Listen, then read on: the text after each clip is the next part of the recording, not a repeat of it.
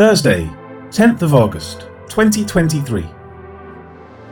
Also, many of those who had practiced magic brought their books together and burned them in the sight of all, and they counted up the value of them, and it totaled 50,000 pieces of silver. Acts 19, verse 19. The verse more precisely reads, And many of those who had practiced the meddlings, having collected the books, were burning them before all. And they calculated the prices of them, and found them five myriads of silver. CG. The previous verse noted that many who had believed came and confessed by telling their deeds. Now, along with confession, personal deeds of repentance are noted by Luke, beginning with, and many of those who had practiced the meddlings. The word translated as meddlings is a plural adjective, periergos. It comes from two words signifying all around and work. It is only found here and in 1 Timothy 5:13, where it is translated as busybodies. Of this word, Helps Word Studies says, quote, properly, worked all around, which describes overdoing, for example, spending excessive time, effort, where it doesn't belong or should not happen. End quote. Further, it denotes types of things requiring care or skill. Thus, it was applied to the arts of, quote, magic, jugglery, and sleight of hand, end quote, Barnes.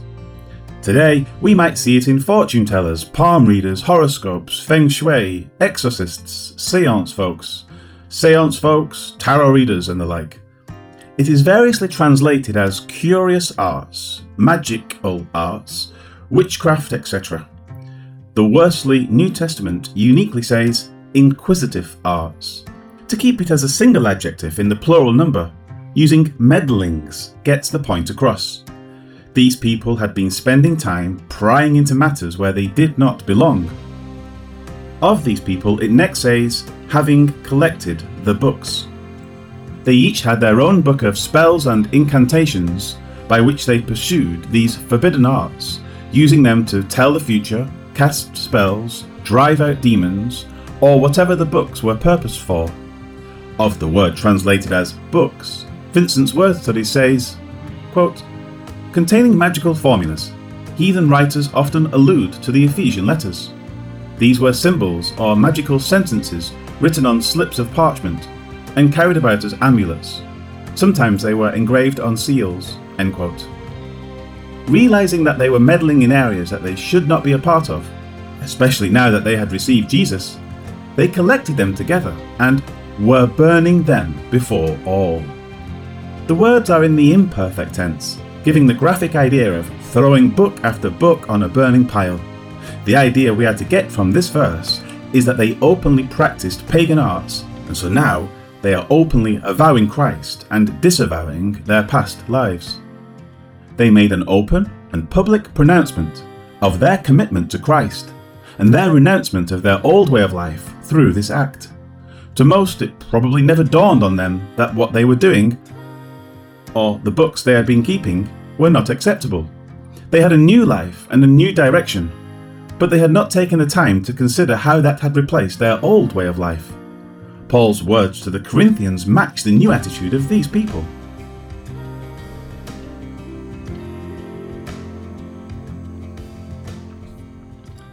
For the love of Christ compels us, because we judge this, that if one died for all, then all died, and he died for all that those who live should live no longer for themselves, but for him who died for them and rose again. Therefore, from now on, we regard no one according to the flesh, even though we have known Christ according to the flesh. Yet now we know him thus no longer. Therefore, if anyone is in Christ, he is a new creation. Old things have passed away. Behold, all things have become new. Now all things are of God who has reconciled us to himself through Jesus Christ, and has given us the ministry of reconciliation.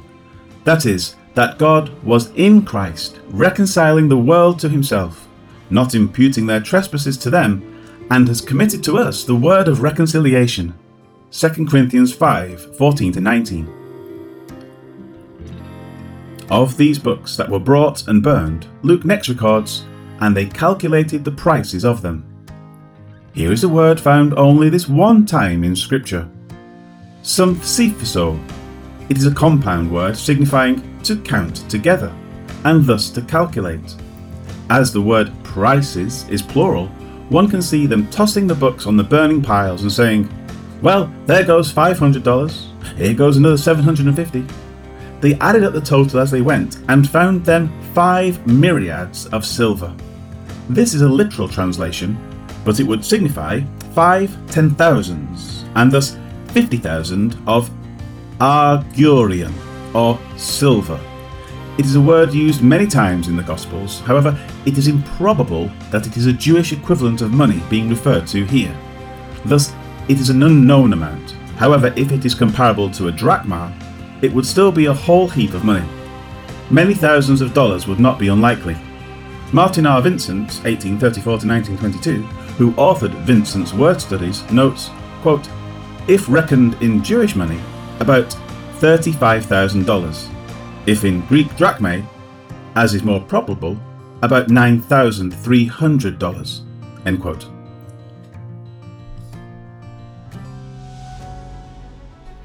Life application. Think of what has happened in this and the previous verses and consider it in relation to the salvation of man, especially considering Paul's words of 2 Corinthians cited earlier. These were saved believers. They had been saved by faith in the work of Christ and had entered into the new covenant in his blood. The blood is a covering and a mark of propitiation for the sins they committed, and yet they had continued an indeterminate amount of time in pursuing forbidden arts. As noted earlier, they could be comparable to fortune tellers, palm readers, horoscopes, feng shui, exorcists, seance folks, tarot readers, and the like. Did they know they were doing wrong? Apparently not. They had not yet received instruction to tell them that God does not approve of such things. In seeing the events of the Jewish exorcists, they had come to realize more fully the power of Christ, the holiness of God, and the utterly futile state of the nutty things they were involved in. Now, suppose these people had gone to a Billy Graham crusade in 1977. They heard the message, they believed it, and they were saved, having been sealed with the Holy Spirit at that time. From there, one went back to his house and started reading the Bible he bought on the way home. He quickly realized that reading the daily horoscope was bad juju, and so he immediately gave that up. The next started going to the already apostatizing Episcopal church on his island that conducted palm readings at their annual church fair. One went back to his farm that didn't even have a telephone, and he had little contact with anyone outside of his little town, a town with no church at all. They all practiced divining and seances each Saturday. Eventually, the guy at the Episcopal church went on vacation and attended a Baptist church. He realised that palm reading is not something he should be involved in. He started reading his Bible and left that crummy Episcopal church. He didn't like the new female priest anyway, in reading his Bible, he found other things the Episcopal Church was doing wrong, like having a female priest to lead them. The guy on the farm got a new truck in 1994 and it had a radio in it. While listening to Moody Radio, he found out that the things he was doing was not right.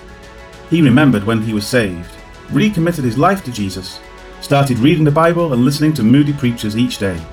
Further, he told every single person in his town about Jesus and became the town's pastor. Which one of these people who continued in his inappropriate lifestyle had lost his salvation? Which one of these men had earned his salvation? The answer to both is none of them.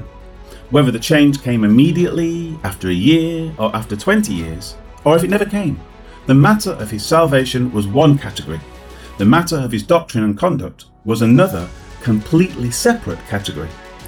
Remember Paul's words that God was in Christ reconciling the world to himself, not imputing their trespasses to them. They were under the blood of the new covenant. It is not that they are required to perform for salvation. Rather, it was Christ who saved, and it remains Christ's obligation to bring it to its fruition. Their salvation is not in question. Instead, their life in Christ is one that must come with proper instruction and active pursuit of what God expects. Remember this lesson and know that your life in Christ began the moment you believed. that will never change. Now it is up to you to apply yourself in the pursuit of what will be pleasing to Him.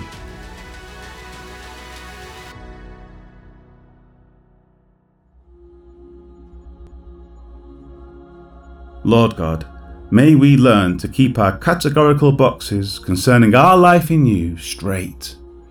You are the one who saves based on our act of faith. We are to then live out that salvation to your glory, rejoicing in the fact that we were saved and continue to be saved by your grace. Thank you, O God, for having saved us unto eternal life. Amen. Some of them Some of them had used magic. have used magic. These believers These it. brought their magic books Bought the magic book and burned them and burned them. before everyone. Put to everyone. Those books They booked were worth was worth about 50,000 silver coins. Acts 19, verse 19.